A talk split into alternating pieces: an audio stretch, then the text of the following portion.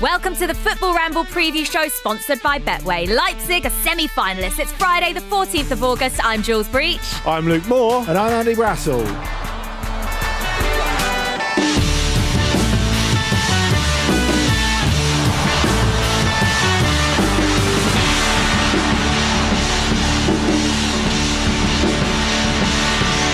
Hello, everybody. I am loving this Champions League knockout style stuff. It was really enjoyed last night, second half. You're loving it so much that you've not left the Football Ramble studio all week. You're still here. I know, you bored of me yet.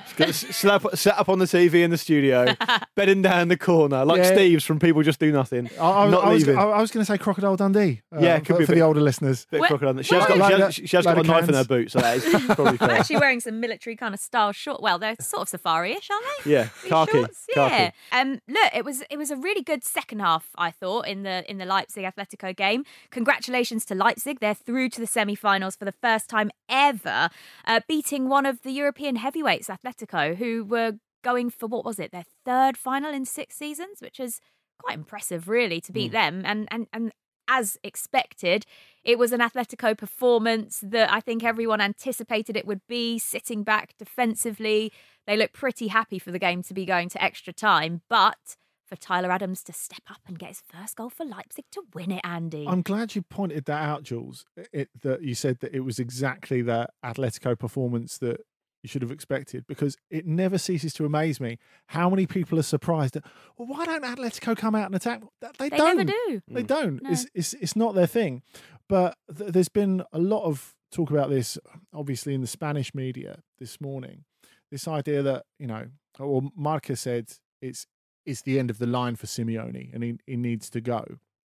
The fact is, if you go back to 2014, and of course we think about that because we think of the circularity of um, them being in Lisbon and being in the final and being seconds away from from winning the Champions League back then when Real Madrid eventually got La Decima the, the, the fact is that now they, they can no longer really be viewed as underdogs. They still play like underdogs, but the fact is, you look at the players they were able to bring on last night, not just the players they did bring on, like Joao Felix. He was uh, so good when he uh, was on. Amazing. Mm. Alvaro Morata. Um, you think they've got Thomas Lemar on the on the bench as well? Thomas well. Partey as well. I mean, th- what are you talking about? Mm. Players they've spent a fortune on and get absolutely massive wages. And of course, there was that, that tweet, wasn't there, about um, how much Diego Simeone gets paid, the m- most paid coach in the world.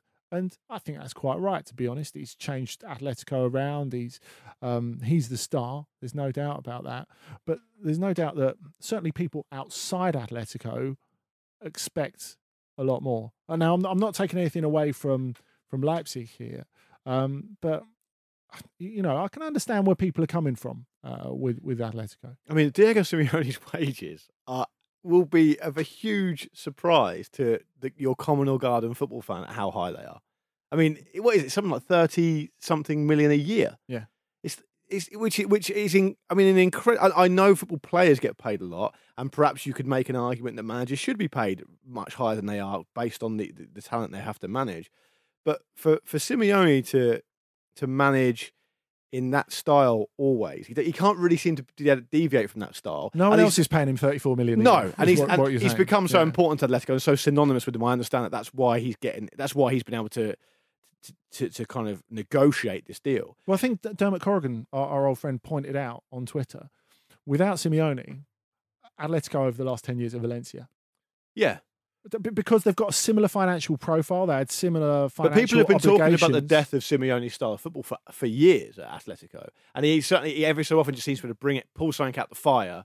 And keep himself going again, negotiate another contract, and he's away again. And you have to wonder when all this is going to stop because Mm. if you were watching, the, I don't think it will though, Luke. I think that this is his style. This is how he plays. But I think that there comes a time at a club where then he's done enough there. He moves on, but he takes his style to another club, and there will be another club that will just want to win trophies. That knows Simeone will be able to deliver something for them by playing in that style of football, Yeah. but that it will be a short term plan. I don't think that he will have long, long term success at a club because he'll get found out because he doesn't really have a plan B. Well, I, I- I guess they're. Is that if, fair? If, if, you- if you're talking about not being bothered about style and being bothered about trophies ahead of style, I, I mean, clearly people are going to look at his Italian connections. They're going to look at Lazio, who, let's just say here and now, could never afford him, even if he was getting half the wages or a third of the wages that he's, he's, he's currently getting, um, or Inter. I, I think Inter is something you can definitely see happening at, at, at some point. Whenever you hear him linked with Premier League clubs, it's mad. The, the players would complain about him after four to six weeks, go in there and say, Look, we're not putting up with this shit. I saw a few but Arsenal crucially- fans last night But tweeting about crucially, that. they would not be saying that while he was in the room. Absolutely. Yeah, That's that is very- really important to stress. That's But very you- fair to say. There is there is like a, a like a philosophical argument I feel like where you say, okay, he's known for a certain type of football. Yes, he's won things, couple of Europa leagues, a league title, got to Champions League final. But that for Atletico is Yeah, astonishing. it's great. It's great. It is great. Astonishing. It is great. Of course, absolutely. It's a brilliant return. He has helped them become a super club. but let me. Well, I don't agree with that. Well, he has helped them become. They're not. A, they're not a super club. Look at the stadium. Look at the players. They Why are- don't you they think they're a super club? Because I are a think- yeah, super club. because I think they're the sa- consistently here. They're consistently here. But I think and, and realistically, I on, can't tell you, Jules, because anyway. on, on paper, there is no way they should be rubbing shoulders with Paris Saint Germain, who they would have been favourites to beat in semi final, by the way, or Real Madrid or Barcelona. But they are. And they And that's that's all down to him. and they scored 51 goals in the league this season. Which is Sure. pathetic. But but do you know what? He's he's always Absolutely pathetic. he has always said that this is a transitional season. Unfortunately for him, he has done so much. Another transition. Does he get less money for that? No, it's 36 million a year, but you have to, I have to say the first year is very much a transition season I, of my I- new I think he actually gets more for that. Are you saying Yeah. this is uh, like the biggest pyramid scheme since I, I'm like saying that you. furniture salesman? I'm saying that you are you are. I like Simeone. I like what he does. I like the. I don't actually even dislike the way he plays football. It's a certain type of player. It doesn't. It's not something that kind of personally annoys me. Like there's a lot of football fans for, for fairly obvious. yeah, I think it's very reductive that there's But- the idea that there's only one way of good But- football. But Yeah. if you are going to earn that much amount of money a year and you are only going to score a you know a fairly poor amount of goals in the league for the um for the for the for the players you've got and you are not going to play players like João Felix in big European games you're going to have to pre- have a pretty good reason why you're not going to do that now to get knocked out by someone a team like Leipzig who are a good team and who you know uh, uh, uh, you know their story's amazing for for slightly different reasons um if you're going to get knocked out by Leipzig you're going to look a prat right?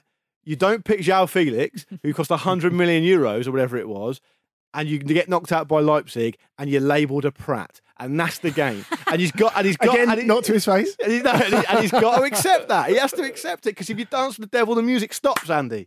Yeah, I, I suppose. And now they're out on their way home, Jules, aren't they? They are. And, and, and do you know what's happening? They're all getting flown home in a little private jet. Simeone's got his own jet and it's gold. and he's saying, thanks very much. I'm putting my feet up. I've delivered nothing. The thing is, I Again. I think I think this takes it out of context because he always said this would be a transitional season. What elite level team, and they are an elite level team, whether you like it or not.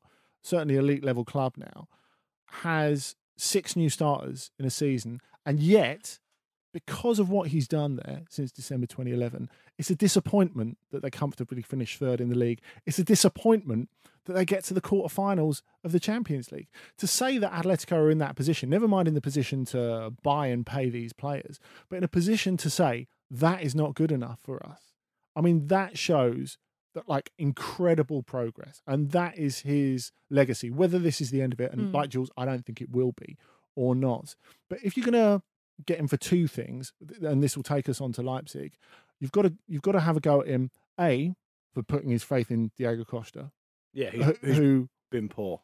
who looks like a busted flush at the moment. been poor even even though there've been a few little flickers of the flame before the end of the season. And secondly, for not being as tactically flexible as Julian Nagelsmann. It's a Nagelsmann who who's who's who looks.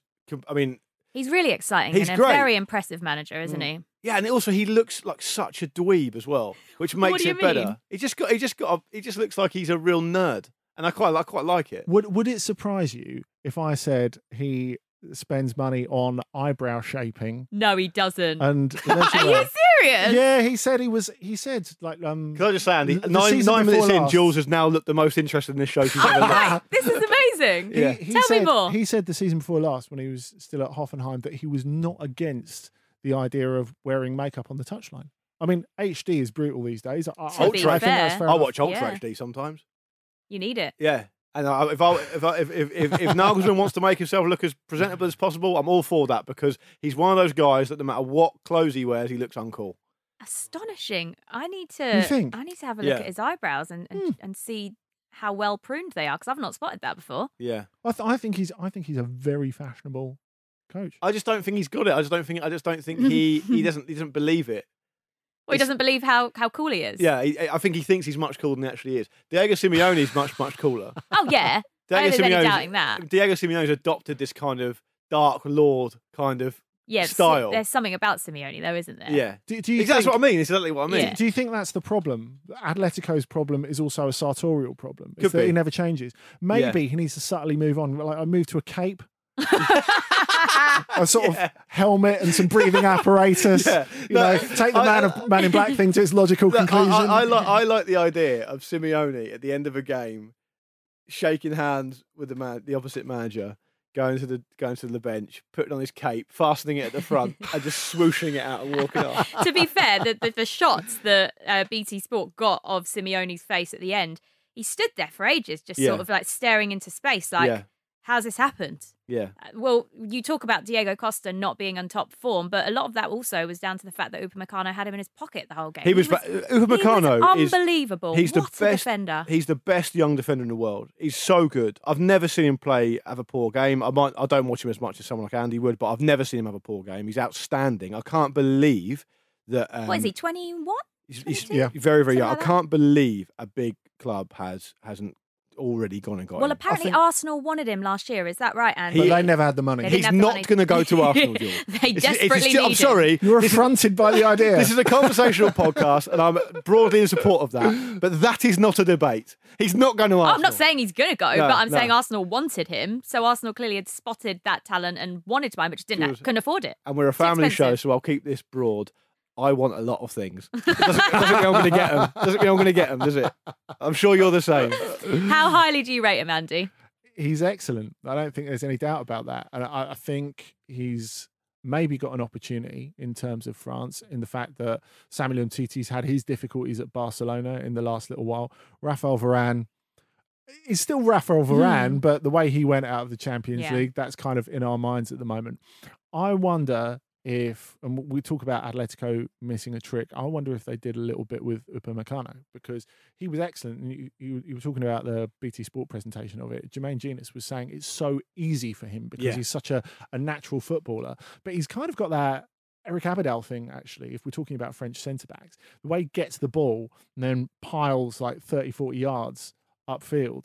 uh, There's a little bit of me actually. If if there's one criticism I've got of Upamecano, the space behind him, Hmm. and Diego Costa's simply not good enough or fast enough to exploit that at the moment. Um, I wonder if Atletico would have played it a little bit differently. If, say, Joao Felix would have been fit enough to play the whole game because there was some doubt over that because he'd missed a bit of training recently. Um, maybe that would have put things in a slightly different spot. But he is an outstanding defender. There will be some Leipzig fans. Well, there will be some Leipzig fans, I'm sure. But there will be some. Le- there, there will be some Leipzig fans We'll get onto that. who would say that he's not even the best centre back at Leipzig. It's Ibrahim Konate, who's been out with a hip injury for a lot of this season and, and couldn't play in this game. But of course, so much was made of Timo Werner not playing. I mean, I did say before the game actually, if there's going to be a game in which you're going to not have Timo Werner, is probably against Atletico because we know Timo Werner's got a broader palette to his game now than just counter attacking, and Chelsea fans will see that next season. But you're not his slam dunk is the run behind, Yeah. and you- you're never going to get that against Atletico because Yeah. they're defending their own penalty box. Mm.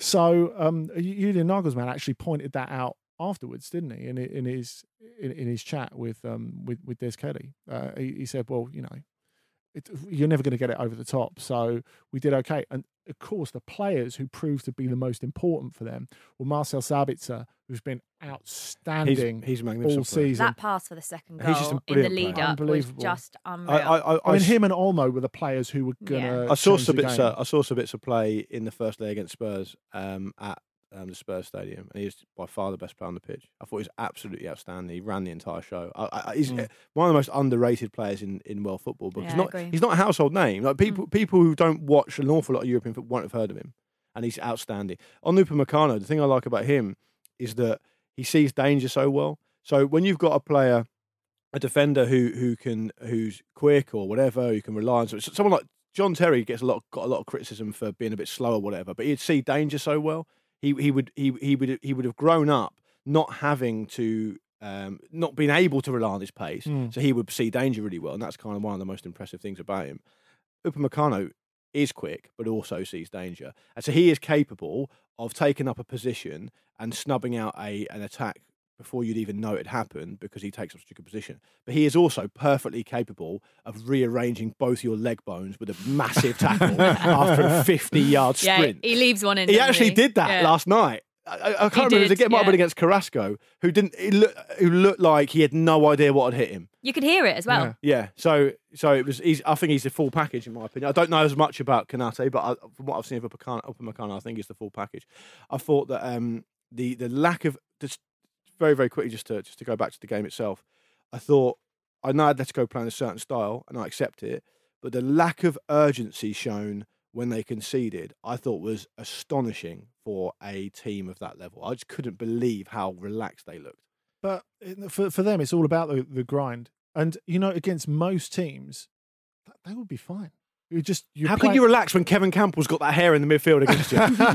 what about that, Jules? Talk about, we're talking about eyebrows. Talk about that. 'Cause that is, that is a disgrace. Surely, if a man like Julian Nagelsmann takes his own image seriously, how is he putting that man on the pitch? I know it shouldn't be allowed, should it? I don't I, think so. I think no, I think Kampl's going for the, the Pete Donaldson sort of it's, zone. it is Dawson-esque, Yeah. but that doesn't necessarily mean it's a good thing.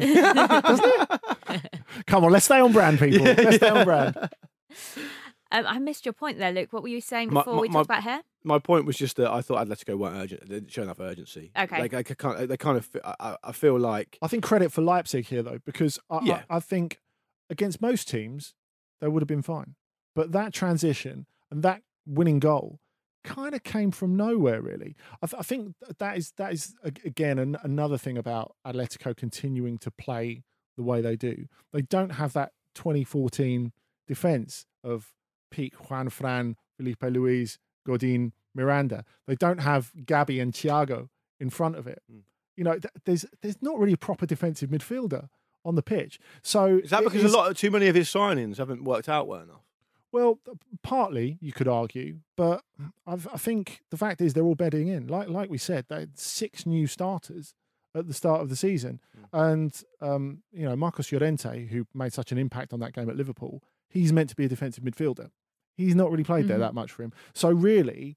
I could say you could say that's Simeone's lookout, not putting him in the position that he's meant to be. But certainly the way that Llorente was playing yesterday, they don't really have. He started almost up front, and then ended up in this sort of inside right position. So really, you look at the gap that Tyler Adams runs into. You don't find that gap against old Atletico. I'm, I'm going to whisper this for all of our American cousins. So if you're listening to this and you're American, prepare yourself. Should that have been an own goal?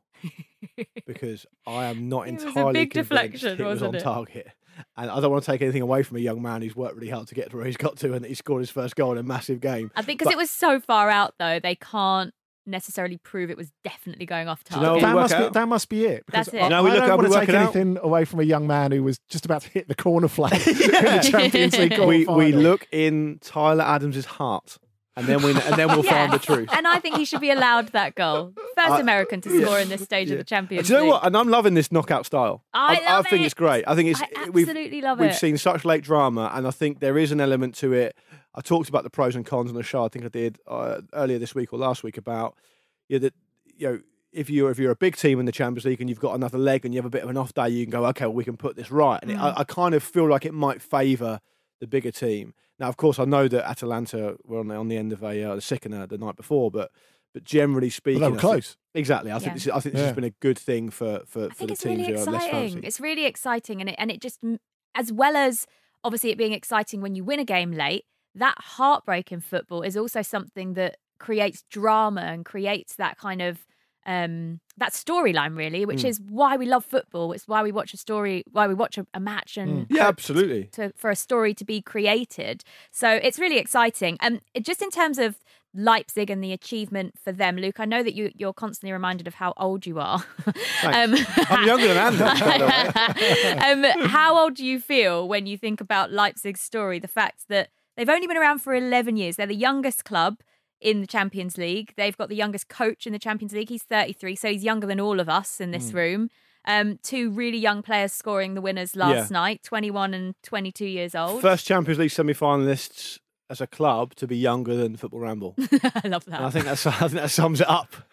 And and I think also that All I um, can say is I can't wait for our sponsorship deal with Lucozade to, to kick in, and then 2023 semi-finalists, Yeah, Jules exactly. Breach will, will be scoring the winner. It's great. It's a great night for plucky Leipzig, and it shows what you can do with a little bit of fire in your belly and a little bit of uh, hard work and determination. Is it is it fire or is it like morning after nausea? It's it's um it's taurine. It's mostly taurine.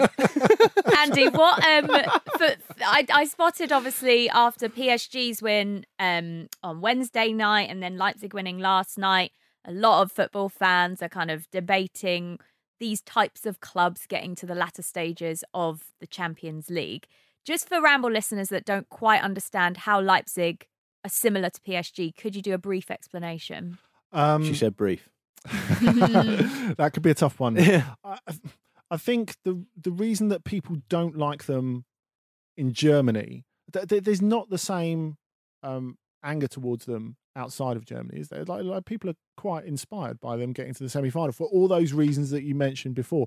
But in Germany, which has a very specific football culture, uh, led by the 50 plus one rule, which they've circumvented the spirit of, if if nothing else, they took over a. What is the 50 50 plus one rule? uh, basically, it means that the members um, own the club in the main. Yeah. Um, there, there can be there can be other minor shareholders, but it is it belongs to the fans, and um, they've circumvented the spirit of that certainly uh, uh, since taking over Markranstädt, the, the the fifth tier team, whose playing license they they took hold of, and um, you know German football, which is really big on tradition, like reacted to this really badly. I mean, I, I remember when I went to uh, Dortmund versus Leipzig in the first season that Leipzig were up, and they finished second in the first season in the top flight, of course.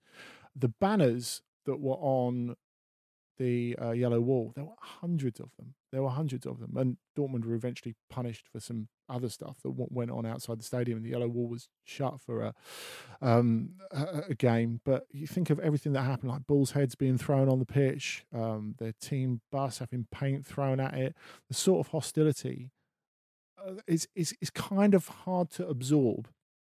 A, why that is, if you're not completely in the thick of German football culture, and B, how strongly people feel about it. I mean, what will be the amazing thing if it was an all German final? The majority of Germany would be supporting Bayern, which is so bizarre. Which is unreal. It's so we could have Man City. We could have Man City, PSG, Bayern, and Leipzig as the semi-finalists in the Champions League. Wow. It's the stuff Yeah. that dreams are made of. Yeah. uh, all right, let's move on then. Um, because kind of on that same subject, there is a commentator who has requested not to commentate on the Champions League final if PSG get there. Tell us more, Andy. this is absolutely ridiculous. it's nuts. Marseille legend Éric Di Meco. He was the starting left back when they won the Champions League in 1990. he would have played more for France, but because of Bixente Lizarazu, he didn't. Is that right? No, he's a little bit earlier. I thought he, I thought he was deputy to Lizarazu in like '96 in the Euros. than- yeah, but he's coming to the end of his career. okay, right. Okay, fine, fine. But um, Di Meco is a co-commentator and a very good co-commentator actually. Um, relatively impartial, but of course he's a Marseille legend, and uh, Marseille and Paris Saint Germain um, don't like each other particularly.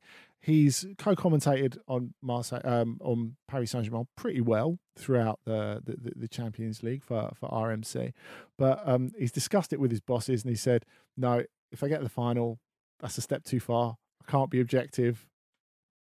That's I'm like Jules saying she's not coming in and doing the show tomorrow if Brighton got beat the night before. No, it's like me saying. Which you have, I have talked you down off the ledge a few times. It's like me saying I will not come on this show if Crystal Palace beat Brighton, which I did have to do on Jules and Andy last. I mean, that's season. just your Well- that's just your job, though, isn't it? I mean, you, it's, Éric Di Meco should be doing his his job, job. though. Yeah, he That should, is that's his what I'm saying. He should be doing this job. You know, you know, he's actually had a lot of backing from fans in France who've said, you know what, I'm, I'm a PSG fan. I don't want him commentating on us being in the final. it's like saying you can't fire me, I quit.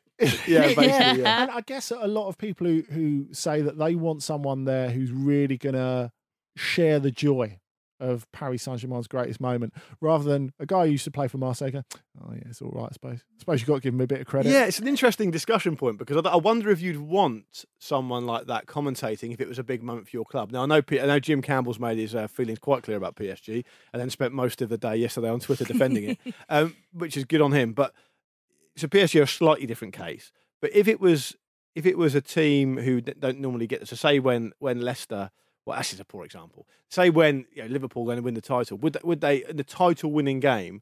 Would they want to, would the fans who couldn't go to the game itself, which obviously is everyone at the moment, would they want to hear a co-commentary done by like Gary Neville? Would they want that?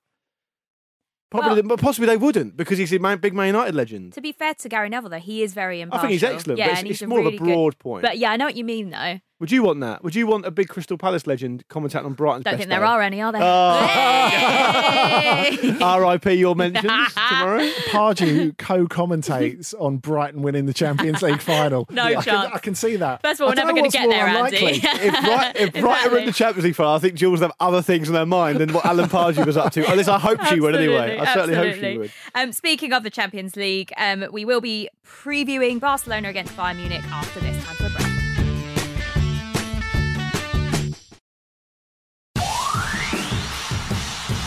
You're listening to the Football Ramble preview show sponsored by Betway. Right now, it's time for a brand new one of these.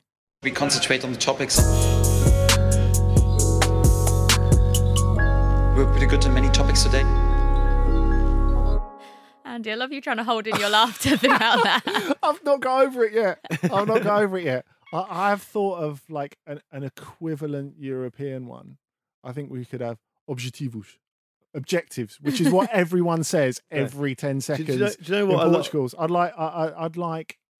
I, I don't know. Maybe Jorge Jesus doing that. do you know that a That'd be lot, good. a lot of um, managers and players who come to England to play or manage and they speak English as a second language, they always say, um, "We are in a difficult moment." Yeah, don't they? They do. I, I very I much think it's enjoyed. quite sweet. Yeah, I very much enjoyed uh, Julian Nagelsmann yesterday saying when they were asked, you know, how are they going to celebrate going through, and he goes, "Well, maybe we'll go back to the hotel and drink a beer." Yeah, I love that. Jules, so so the, the topics this week, last week, I s- well, this week It's has been really fun, hasn't it? Has been um, what you would add to a summer tournament to make it a bit more interesting. What we're going to do next week? Well, obviously, at the moment, we all miss going to football matches, watching our team play, or going and just kind of watching a game as a neutral. We miss the buzz, we miss the atmosphere, but mainly we miss the food, don't we? So, um, Yeah. Oh, I really miss at the Amex Piglet's Pantry pies. They're absolutely amazing. Piglets pantry pies? Yeah, they Reassuringly are middle so class. I drove- I drove- it is I drove quite pa- middle class. I drove that. past the Amex yesterday Did you? on my way down to Seaford. Yeah, Very nice. yeah,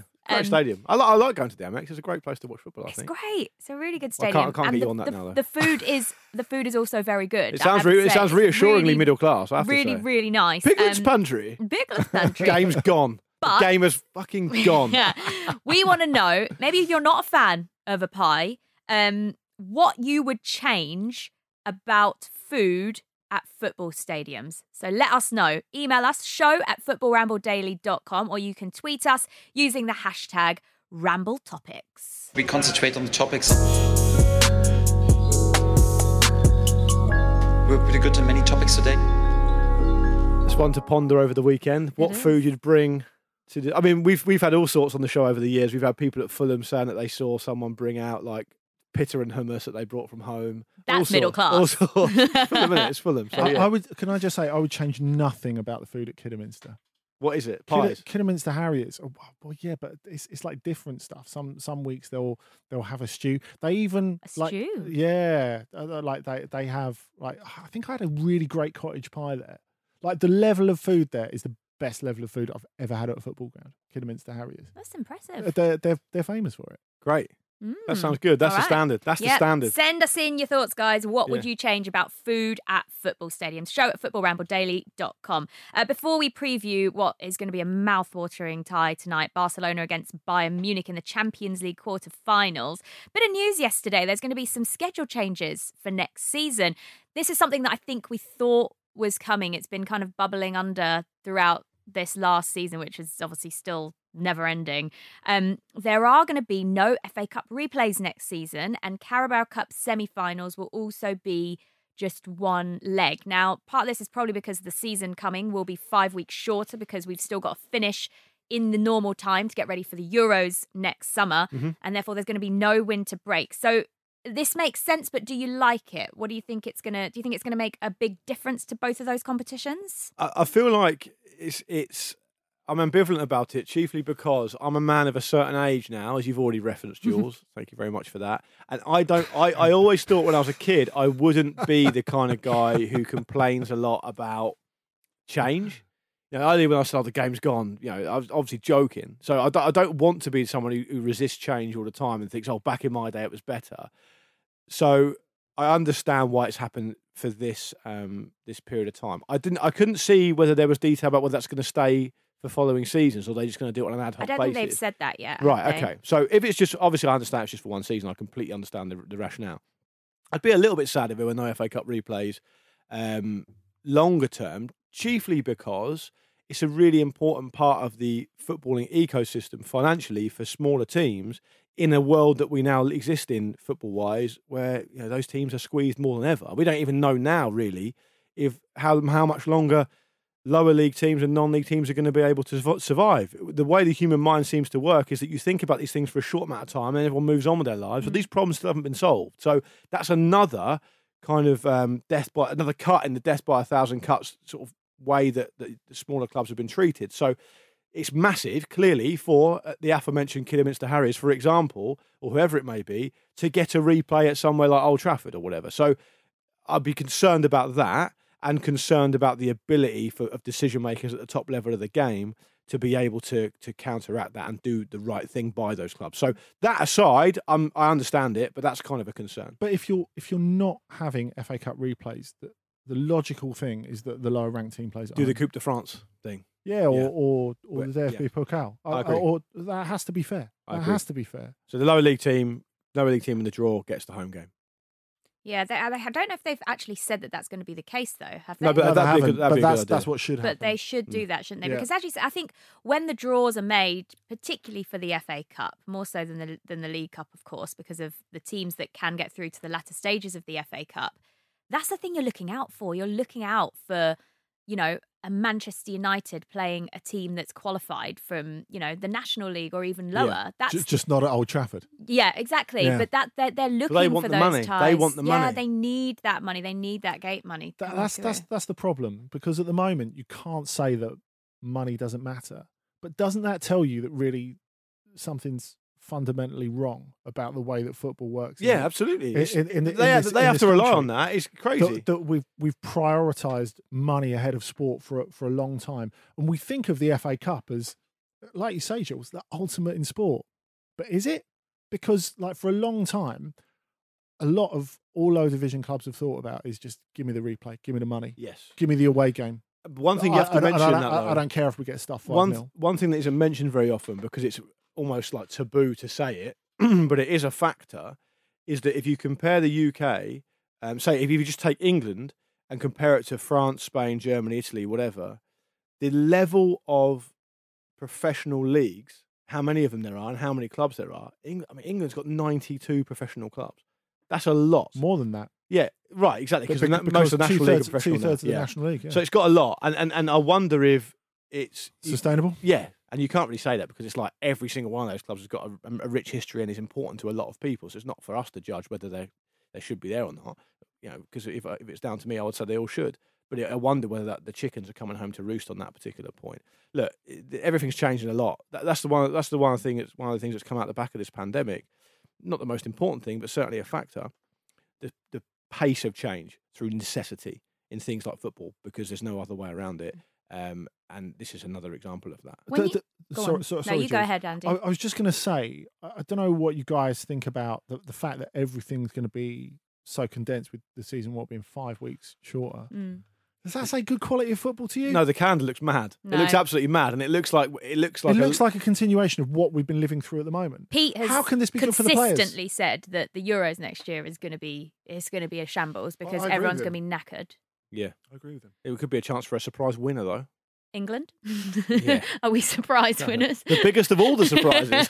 um, no FA Cup replays next season, so they are going to be knockout ties. Um, just like the Champions League is, and, and we are enjoying it. We are enjoying these knockout ties um, so far. And tonight it's Barcelona against Bayern Munich. I mean, this is the tie that everyone is looking out for, and it's a Friday night as well. It's just going to be brilliant, isn't it? I hope. I'm going to use um, the Pete Donaldson trademarked term for this game: a thigh rubber, absolute thigh rubber. I, I would say, I would say a barn burner. He would say a thigh rubber. Very, very exciting. Um, you know, I think, I think for me, Bayern Munich are the team. You could argue the winner of this tournament comes from these two teams, but I actually think that probably overrates Barcelona a little bit. I think Bayern Munich will be big favourites for this game. Yeah, it does. On paper, it's an Icelandic hot pot of a game. Uh, but in, in, in reality, it's just a dip in a nice standard Olympic sized pool. Really, I Oh, think. I had, a, Really? I had an amazing. Um. I yeah, a- because th- there's there's one team who's uh, arch favourite, ultra favourite. Uh, uh, and like you know, on paper, as you say, it's Barcelona versus. Can I just go back to the Icelandic stew bit very quickly? No, no, no. Hot pot's something you get in. It's like a naturally heated. Oh. It's like a bath. That's not a, that's not what a hot pot is. It, it you, is, It is in Iceland. Are you thinking of food? Yeah, I had a hot pot in Iceland in You're Reykjavik, always thinking about food. which yeah, well, that's true. which was a a trencher of bread. So basically, they, they take a big roll. Oh, and they put food inside the yeah, lo- they scoop loaf. out all the bread and they use that as the size to dip, and they put the stew food. in the in the in the um in the roll itself. And Is the it- only options you could have were meat Yeah. or vegetable. Icelandic- Non-classified meat. Yeah, I had I had meat. Absolutely. It was fine. It was okay. I- Icelandic food is is generally excellent, I think. But And what expensive. What it is, but, but what you've made it sound like then is when you go to and it's a scream or similar pub, and they give you a Sunday lunch as one of those jumbo Yorkshire, Yorkshire puddings puddings, with yeah. all your Oh, food in. Jules will love that. for that. Yeah, Jules is so basic. She loves Oh that. yeah. When it comes to food, the simple stuff's the best. Yeah. I think. Give me a giant Yorkshire filled with meat and gravy all day long.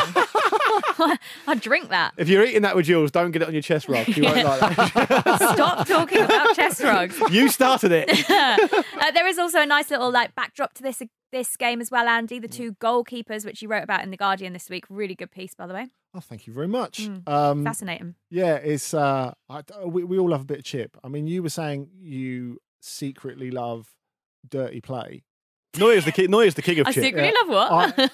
I I I, I secretly love love chip. Uh, Yeah. be- be- between between the players, yeah. and it's it's been fantastic. It's really escalated this season. So really, it goes back to uh, the bit before the 2018 World Cup when uh, Ter Stegen's playing out of his skin for Barcelona, uh, where Manuel Neuer has played three Bundesliga games Yeah. all season in 27. Do you remember his return date just kept getting pushed back over and Yeah, over and again? there was this there was this brilliant article in um, one of one of the, um, the the German newspapers where it said, well, they had the they had the cup final against then Niko Kovac's uh, Eintracht Frankfurt. They said, well, maybe if they're winning like four or five nil, they could bring Neuer on for the last half hour. It's like, how's that going to get him fit? Yeah. Standing about and not touching the ball. Bear in mind, in his first game of that season, it took him 22 minutes to touch, Touch the ball, yeah, I remember, yeah. so, uh, uh, yeah, uh, basically, Stegen played all the warm up games and Neuer goes straight in. Now, he kind of escaped criticism because there were so many other Germany players vying for being their, their worst player of that 2018 World Cup. But Ter Stegen's not had a sniff, despite the fact that Neuer arguably has never really got back to his best level. And Ter Stegen is, I think most reasonable people would say, I think he's much better the better goalkeeper. at this point. How does this, but the thing is, Andy, we're talking about the game tonight. How, how do you think this has an impact on the game, if it does at all? What, what do you think? Well, I don't think that Neuer can really be the winner. As I was saying in the article, I don't think Neuer can really be the winner in this face-to-face business because Ter Stegen's going to have a lot more work to do. I mean, if you're going to make an argument for Neuer ahead of Ter Stegen, I think it would be the fact that Ter Stegen, because he's playing in front of a de- uh, behind a declining Barcelona side, he gets a lot more chance to save them. Really, a bit like David De Gea at Manchester United, he gets more of a chance to make a lot of good saves than someone would normally get for a club of that stature. Yeah. Whereas with Neuer, it's so much about concentration, recycling the ball, all of that sort of stuff. But ultimately, if you're going to have that argument about why Ter Stegen should be the Germany goalkeeper, well, their defence isn't much crop anymore either. Mm, He's going to have a lot of saves to make from um, Robert Lewandowski. absolutely. Put it that way. I'm I- looking I don't- I to don't it. Is, think- is that your analysis? I Ter don't- Stegen's got a lot of saves to make from Robert It's as Lewandowski. simple I as don't that. think I don't think um, I don't think Clement Lenglet would be able to deal with Robert, Le- Robert Lewandowski. Personally, that's how I see it. And and and and and you, you can say how basic you say it sounds basic all you like, but Lewandowski that's- is, that's is, is the focal point of their attack, and he's the best number nine in the world by a distance. I, I don't. He is, and I, I don't think Lenglet's massively trustworthy. No. And that, that is kind of the problem for Barcelona. Uh, They're still reliant and Piqué's best years on- are behind him as well. By the on way, On aging players. He's still good. He's still, He's still best- good, but He's he's- still their. He's still their best defender. he's not an improving that- player though. But, but that's their problem in a nutshell. He's Yeah. still their best. He's still their best defender. And basically, apart from Ter Stegen, all their best players are in their thirties, and, Mm. and that is an enormous problem. If you had vintage Big Sam on the case, that would be different. or Rudy, Him- or Rudy him, Garcia. and, him and Lewandowski, that would be good. Rudy Garcia can set a Oh, team I, up. I, I meant um, I meant Samuel Umtiti.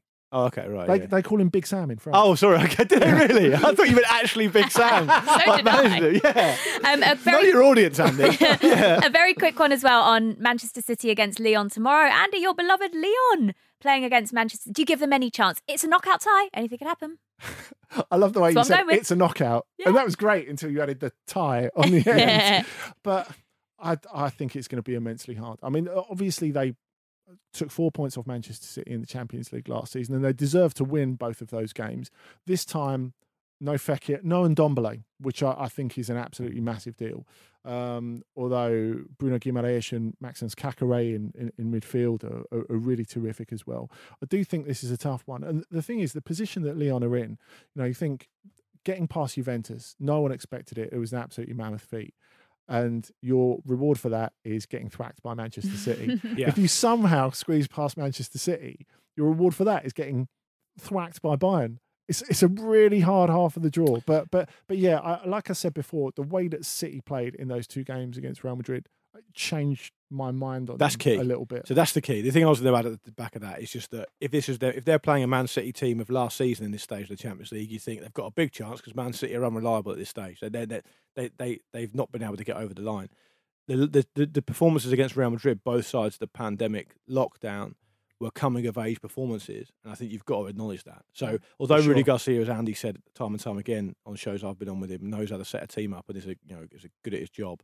Um, I still think that Man City will have too too much. Mm. All right, a bit of transfer news today. Um, Willian has signed for Arsenal. Is that just broken? That move has been made. Yes, indeed, it has. So, um, I mean, he spent seven years at, at Chelsea. We kind of saw this move happening because it's been Yes. talked about for the last couple of weeks since the FA Cup win.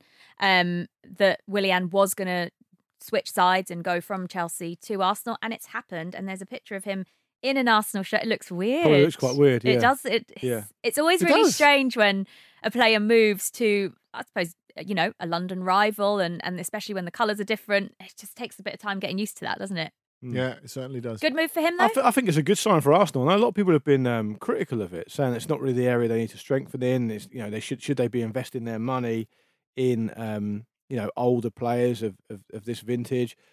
Look, I, I'm sympathetic to some of those arguments, but Willian is very effective off the right hand side. Pepe's found it, you know, not not brilliant the whole the whole time he's been at Arsenal. He's although he's improving, but in, but but but but Willian can also play across a number of positions, right? He can play through the middle and play off the left Mm. as well. So he's a versatile sort of addition to them. He's got a load of experience. Like his numbers for Chelsea this year are quite good, and he's won loads as well. So I, I don't, I don't, I I think it's one of those transfers for me which says if you can get it, you do it because you can, you can. It's, it's stupid to pass it up. I think, what I think I think Mm. your argument with Pepe is if Lacazette goes, maybe Pepe ends up as the second striker as well. Okay, yeah, Yeah. I forgot about Lacazette. God, they've got embarrassment riches up front. To be fair, they should never bother with him. They've got loads of players. Yeah. All right, well, it's almost the end of the Friday Football Ramble preview show sponsored by Betway, which means, oh my God, it's time for this.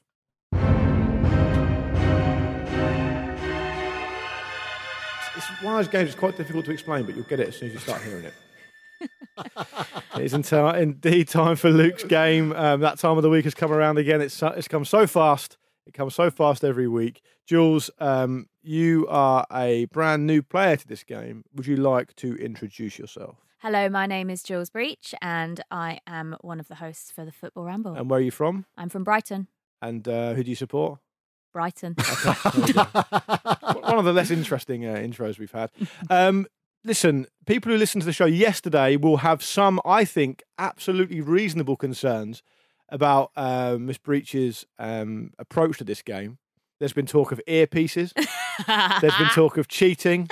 I would like to assure all our listeners, hang on a minute, Jules, not All about right, you, it's about the right, listeners. right. I would like to assure all our listeners the integrity of this competition is as secure as it's ever been, Mm-hmm. and there's absolutely no suggestion of any foul play going on. Would you like to take time to explain yourself first? Yes, that was um yesterday. I was badly influenced by Pete Donaldson and Jim Campbell. I'm going to blame it on as them. much. I suspected as much. we could all use that as an excuse for anything. yeah, exactly. I, I mean, I'm.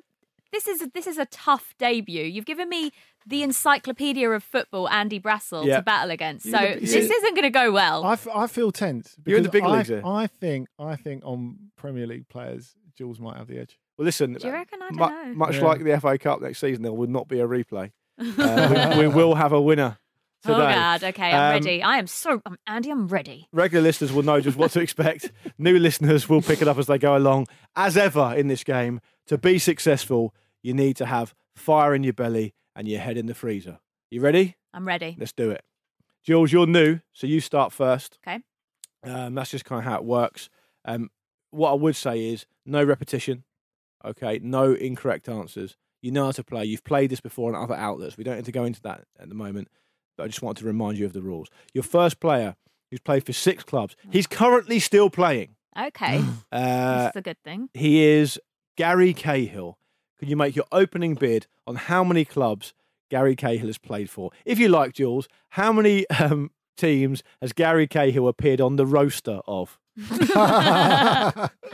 Did you say six? Six in total. I'm surprised that it's six. Don't listen Are to you him. double It's bluffing mind me? games, Jules. It's It's mind games. Definite mind. He's the game. world What did I champion. do? What did I do? He's defended this title so many times. Hmm. I'm looking at Andy's not even looking at me.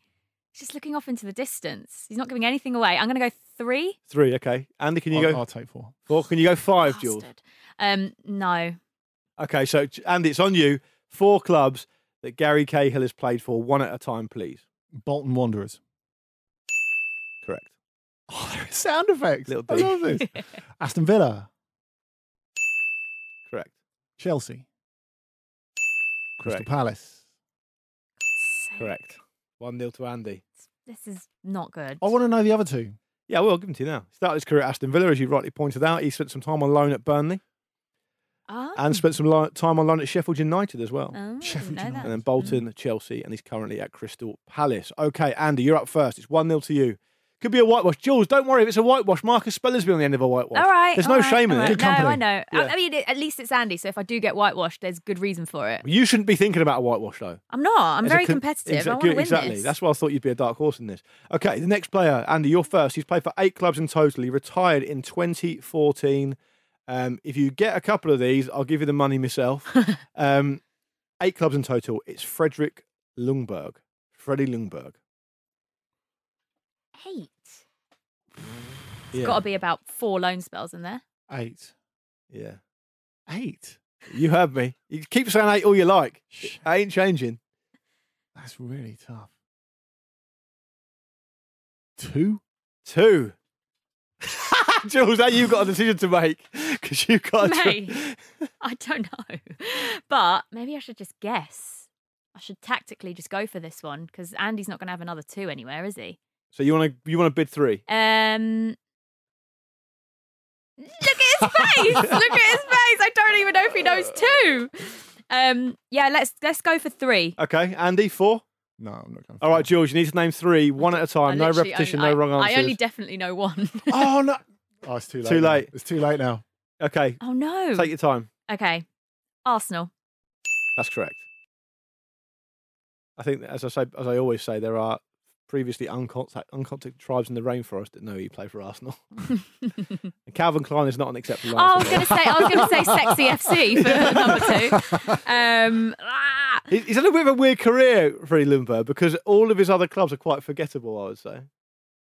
I'm just going to have to guess because I genuinely don't Sure. know any others than Arsenal. But I'm going to I'm going to go for a couple of rogue ones, and uh, don't ask me why I think this, but Club Bruges.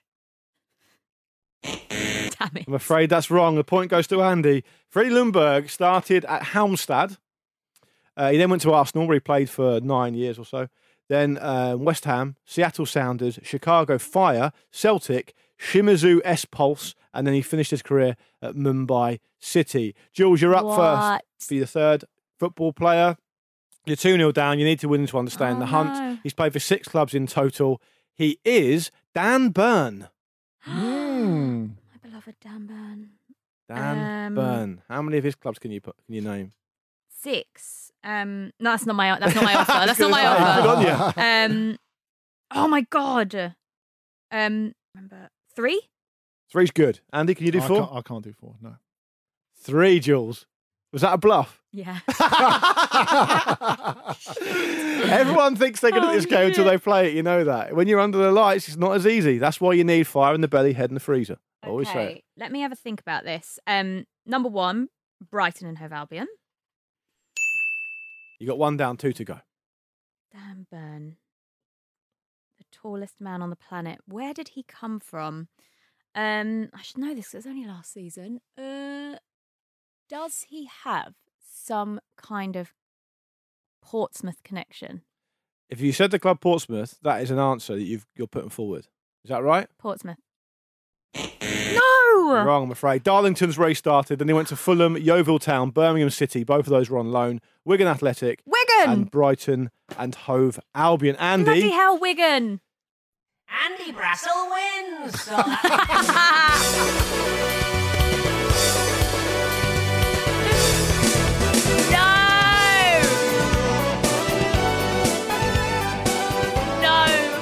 I asked Pete to do a little jingle for Andy Brassell wins, and he and he did. Andy Brassell wins. Who could have seen that coming?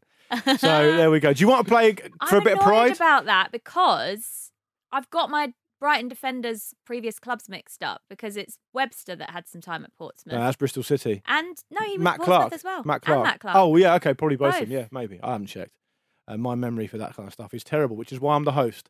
Um, Three 0 Look, we can we can quickly burn through the other two. Uh, Andy, you're up first for this one to see if you can whitewash it. He's played for four clubs. He retired in 2018. He's Wes Brown. Three. I couldn't do four. Go for your three. Sunderland. Blackburn Rovers. Manchester United. Who's That's the four for Andy. Kerala Blasters. Oh right, yeah. Yeah. Um, and the final one is Jules. You can go first on this one, just to round this off to get the whitewash out the way. Thanks. He's played for 11 clubs in total. He's still playing now. He plays in goal. He's Ben Foster. Ooh, Eleven. eleven. Yeah, surprising, right? I mean, I'd be guessing half of them, but don't know. Three. Three. Andy? You can't guess half of three, just so you know. Oh, we'll take Jules' three. Okay. I genuinely, you've put me on the spot because I, I honestly, my mind has gone completely blank. I'm sweating. Obviously, Watford. Um. Hang on. Oh, sorry. Let me press my button. I spent Um. ages doing that. where was I he? say me, Charlie. Where was he? where was he before Watford? I should bloody know that. Um. Played there for a long time, actually. Six seasons last. Game before last. Uh, team before last. Team before last. I can't think. Of, I'm literally sweating. Um. West Brom. No. Oh yes. Yeah, two. You need one more to get a Um, point. This would be massive. This is massive for you. Um, I should know this. Ben Foster. He's been at a big club as well. Um, uh, good luck editing this, by the way. You've got a lot of time to cut out. the whole the whole ramble Um, listenership are with you, Jules. I know. To get one So point. West Brom, Watford. Um, bloody hell. Don't want to get it wrong. It's important. This. I'm going to push the button. It's This is wrong. if you really don't give me a, don't give me a club oh, soon. okay. No hesitation. Um, t- no. I almost said Right, just say- Tottenham. Damn You could have had Man United. That. Uh, Yeah, it was a big Stoke. Bristol, Tiverton Town, Stafford Rangers, Stoke. Kidderminster, Wrexham, Man United, Watford, Birmingham, West Brom, and Watford. Uh, well, I played for Watford about three times. Kidderminster. He knows Yeah. about the cottage pies as well. Only two, only two league appearances for Kidderminster. Whitewash. Andy Brassell wins. Saw that one coming.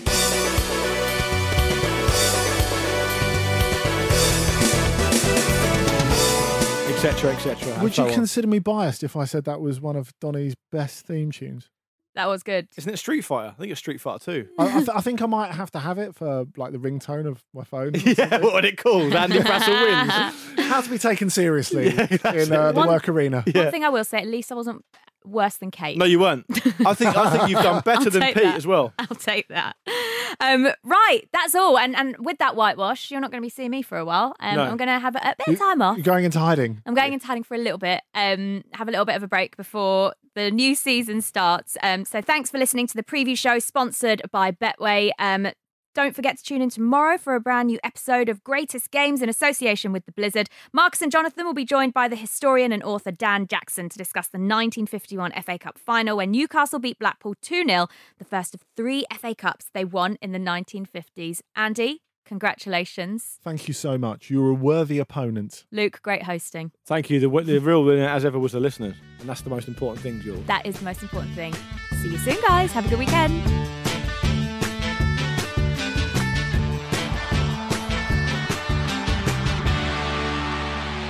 This was a Stakhanov production and part of the ACAST Creative Network.